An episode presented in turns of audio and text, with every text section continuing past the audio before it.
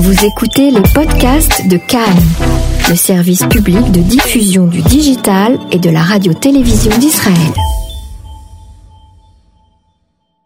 Pascal Sunshine, bonsoir. Bonsoir Emmanuel. Pascal, vous êtes rédactrice en chef de Menora.info, vous êtes journaliste, vous couvrez l'actualité d'Israël et, du Proche-Orient pour de nombreux euh, euh, médias. Et euh, le dernier dossier qui vient de sortir sur Menora.info, c'est un dossier qui concerne la pauvreté en Israël. Et je souhaitais définir avec vous certains concepts qui sont des fois galvaudés, mal expliqués et mal utilisés sur le thème de la pauvreté. Comment peut-on définir euh, la pauvreté, euh, à savoir qu'Israël compte un million et demi d'habitants sous le seuil de pauvreté, c'est le chiffre annoncé euh, régulièrement par le Bitoire Léomi et également par l'organisation l'ONG La Tête. comment peut-on définir aujourd'hui la pauvreté? Alors justement, selon l'organisation que l'on prend et selon son mode de calcul, on n'arrive pas en fait au même résultat. La Caisse nationale d'assurance, les Victoire Léomi, euh, donne effectivement le chiffre de 1,5 million et d'Israéliens sous le seuil de pauvreté. Euh, en revanche, l'organisation, l'ONG La Tête, euh, qui produit depuis 15 ans maintenant euh, annuellement un rapport alternatif sur la pauvreté, euh, sur la base d'autres critères, arrive à un chiffre beaucoup plus important, celui de 2 millions et demi de personnes, dont 1 million d'enfants. Donc il y a évidemment au cœur de la question la façon dont on définit cette pauvreté. Est-ce que c'est seulement une affaire de revenus euh, c'est ce sur quoi se fonde le, le, le Bitoire Léomi pour euh, pour arriver à son à son calcul. Mhm. C'est d'ailleurs euh, grosso modo la, la, méthodologie employée par l'OCDE, puisque Israël fait partie de l'OCDE depuis maintenant euh, pratiquement dix ans. Mhm.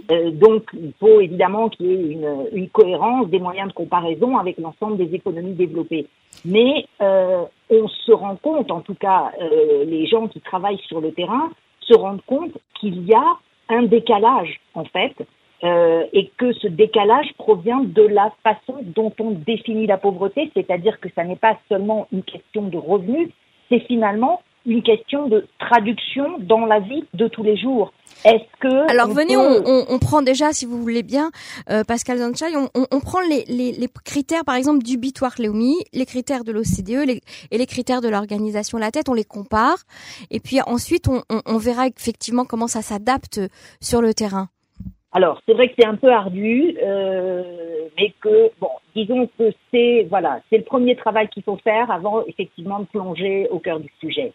Euh, du point de vue du Bitoire Léoumi et grosso modo de l'OCDE, euh, on considère que le, le, foyer euh, moyen est sous le seuil de pauvreté quand son revenu net est, par, par membre du foyer est inférieur de plus de 50% au revenu médian de l'ensemble des foyers israéliens. Donc voilà, ça c'est la définition, euh, c'est la définition en gros, c'est-à-dire bah, effectivement on, on fait un on fait un calcul euh, pour arriver à, définir ce que peut être ce revenu médian, qui n'est pas euh, qui est pas le salaire moyen, qui est effectivement euh, en gros ce, que, ce qu'un foyer peut percevoir comme comme revenu, même si on, on considère que 75% de ce revenu c'est le fruit de son travail. Ouais.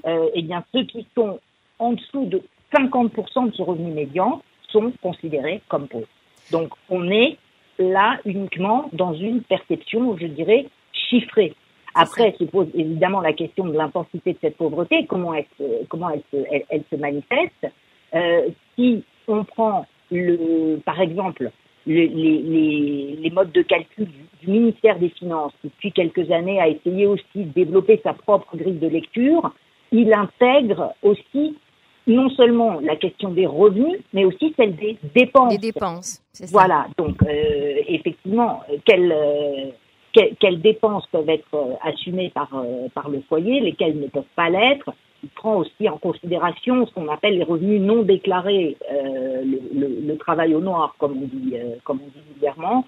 Il peut aussi considérer concerner un certain nombre de secteurs où les personnes qui travaillent ne sont pas effectivement forcément euh, dans une situation de travail déclaré.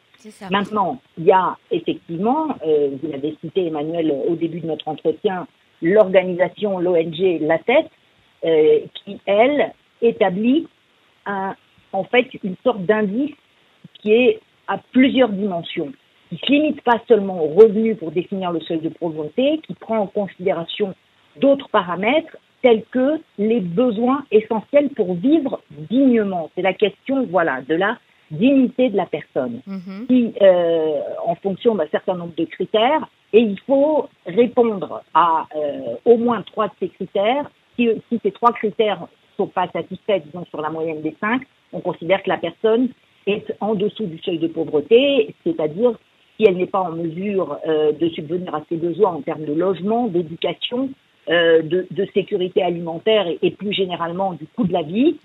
Si plusieurs de ces indices sont négatifs, alors la personne effectivement est considérée comme étant sous le seuil de, sous le seuil de pauvreté. Voilà en gros euh, les, les, différences qui sont évidemment après le fruit de, de calculs extrêmement euh, extrêmement poussés euh, et effectués par des par des statisticiens.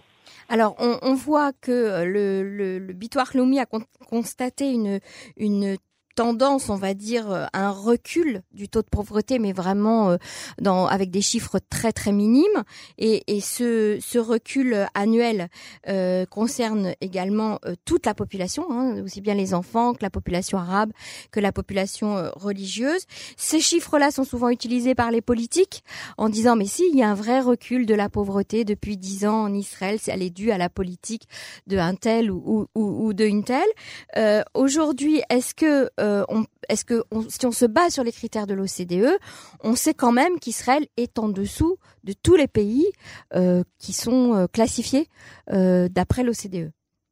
Alors, ce qui se passe, c'est que en fait, il y a eu effectivement au cours des, trois, quatre dernières années, même je crois deux, trois dernières années en fait, un certain nombre de mesures qui ont été prises pour essayer au moins de freiner cette tendance mhm. euh, de progression de la pauvreté.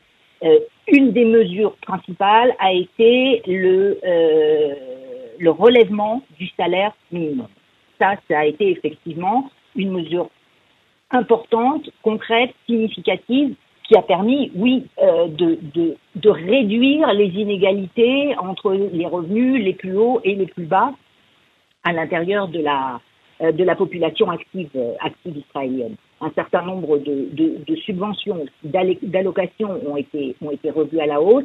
Ce sont en fait les facteurs principaux euh, qui ont permis de freiner cette tendance et non pas la politique de plein emploi euh, qui est euh, qui est suivie en Israël maintenant depuis un peu plus d'une quinzaine d'années. Donc euh, il y a eu effectivement, c'est vrai, une prise de conscience euh, au niveau politique. Il y a eu en 2014 cette fameuse commission de lutte contre la pauvreté qui avait été euh, mise en place et dirigée euh, par, par le député Elie Lalouf, qui a eu aussi un rôle extrêmement important, d'abord de cartographie de cette pauvreté, d'arriver à en déterminer les causes et surtout de produire quasiment, je crois, une centaine de recommandations pour essayer, le projet étant à l'époque sur dix ans, d'arriver à réduire la pauvreté en Israël un certain nombre de ces mesures ont été, euh, ont commencé à être mises en œuvre, mais évidemment, on est extrêmement loin euh, de,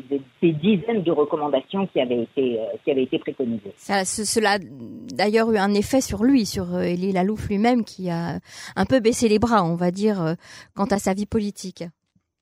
Alors là, il faudrait effectivement lui poser, lui poser la question directement, mais il y a c'est vrai, une sorte de, de, de frustration, euh, je dirais, objective euh, de ce que, même si le problème est réel, qu'il est admis euh, de manière, euh, je dirais, consensuelle, personne en Israël aujourd'hui dans la classe politique ne, ne, ne nie l'existence du problème de la pauvreté.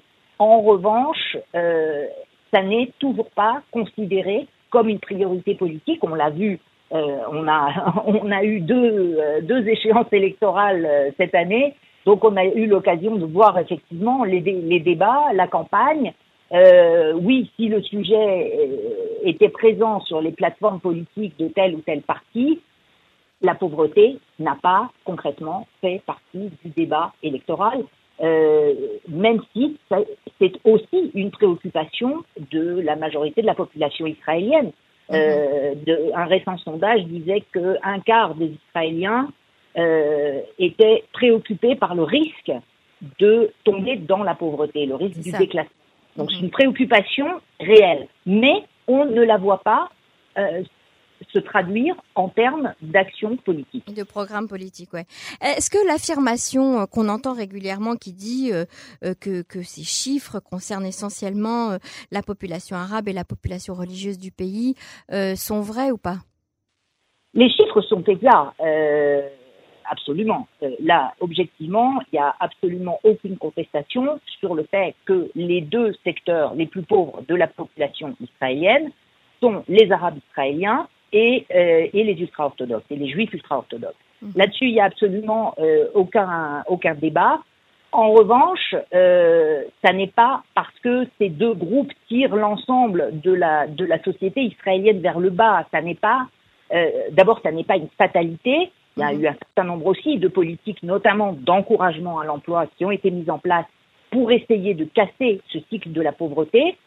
Mais ce qui s'est passé, en fait, c'est que quand on a euh, donné la préférence à l'emploi plutôt qu'à l'encadrement social, on a créé en fait une nouvelle catégorie de pauvres qui sont les travailleurs pauvres, c'est-à-dire euh, des, gens qui ont un travail précaire, des gens qui ont un travail peu qualifié. Mhm. Deux tiers des Israéliens travaillent aujourd'hui dans des secteurs où leur salaire est inférieur au salaire moyen.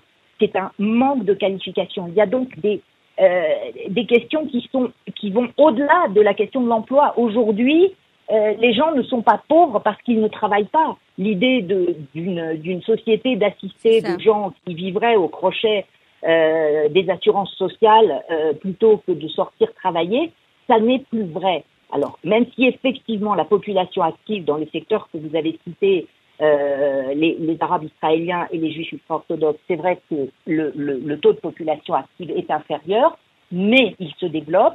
Et sur l'ensemble de la, de la population active, on voit effectivement une émergence de travailleurs pauvres qui est un phénomène récent pour Israël c'est quelque chose qu'Israël ne connaissait pas. Alors dans votre article, vous expliquez dans votre dossier, c'est un dossier euh, complet hein, sur le thème de la pauvreté, euh, euh, vous, vous expliquez qu'un des facteurs de paupérisation, c'est le coût de la vie, euh, que l'OCDE constatait en, en, 2017 que le PIB israélien par habitant était de 15% inférieur à la moyenne de l'OCDE, alors que le coût de la vie y est supérieur. Le coût de la vie est supérieur de 25% à celui de la moyenne des pays de l'OCDE pour l'alimentation et même de 70% pour les seuls œufs et produits laitiers.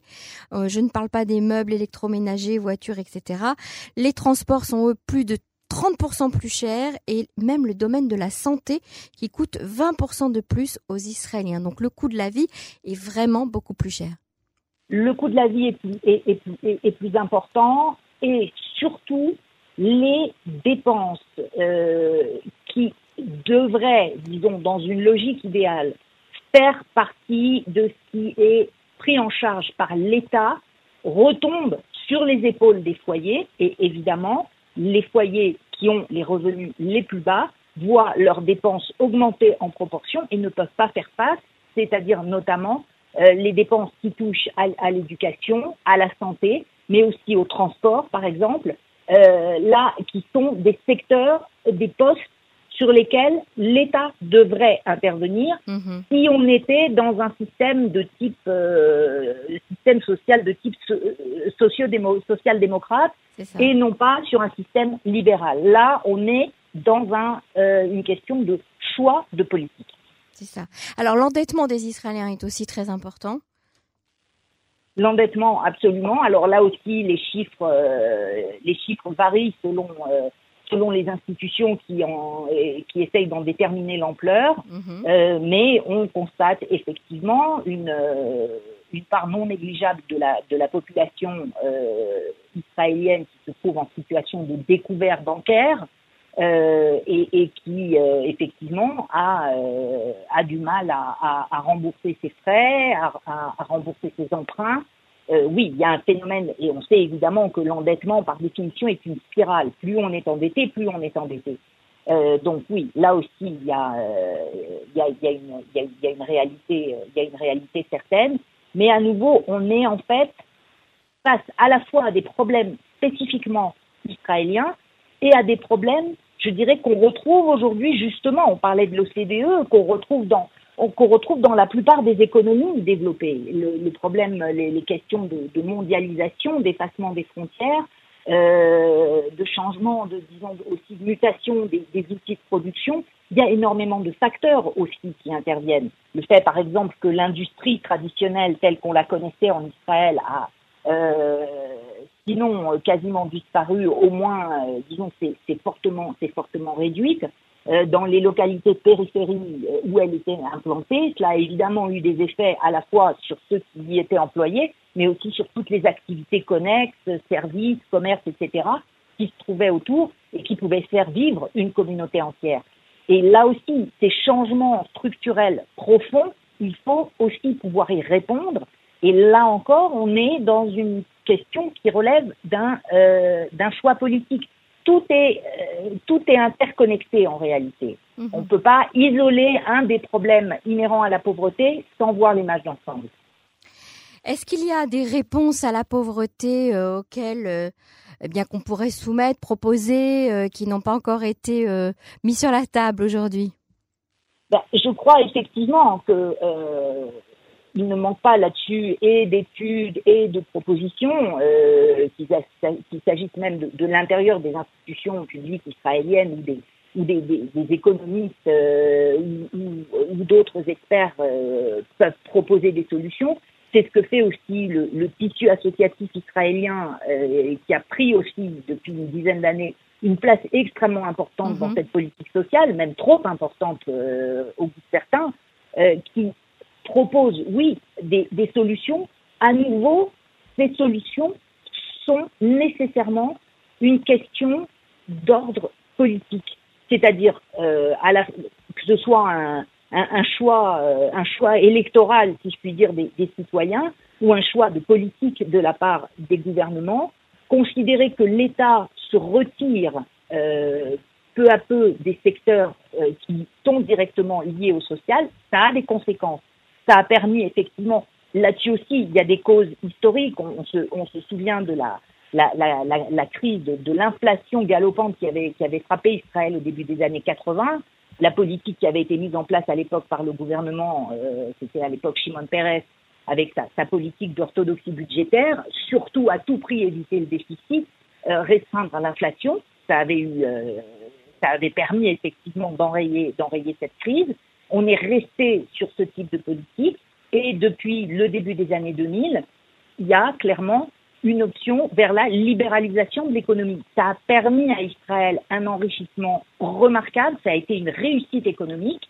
On est, on est un pays effectivement qui est quasiment en situation de plein emploi, un pays qui a produit des richesses. Le problème, c'est que ces richesses ne sont pas redistribuées de manière équitable. Or, la question, c'est euh, là aussi, Israël n'est pas n'importe quel pays. Israël est un, est un pays qui s'est créé sur un, sur un projet, sur un projet volontariste. C'est d'ailleurs ce que, souligne euh, Shmuel Trigano dans, dans, dans son article. Euh, il faut peut-être se rappeler aussi euh, ce pourquoi on a créé l'État d'Israël. C'est aussi une société d'immigration. Une société d'immigration a besoin d'un cadre social, d'un cadre socio-économique fort pour intégrer des populations. On ne peut pas les plonger directement dans une économie uniquement libérale, ça ne marche pas. Donc il faut se rappeler aussi les, les, les, les composantes essentielles du projet d'Israël pour pouvoir euh, traiter cette question de la pauvreté. Qui sommes-nous? Pourquoi est-ce que nous avons voulu avoir un pays? Et, et, et qu'est-ce que nous voulons en faire À nouveau, c'est une question qui dépasse simplement euh, les, le contexte économique ou social. Tout à fait. Pascal Sunshine, je vous remercie pour toutes euh, ces explications. Je rappelle que vous êtes rédactrice en chef de Menora.info. Merci, à très bientôt sur les ondes de, de Cannes. Merci. Merci Emmanuel. Au revoir.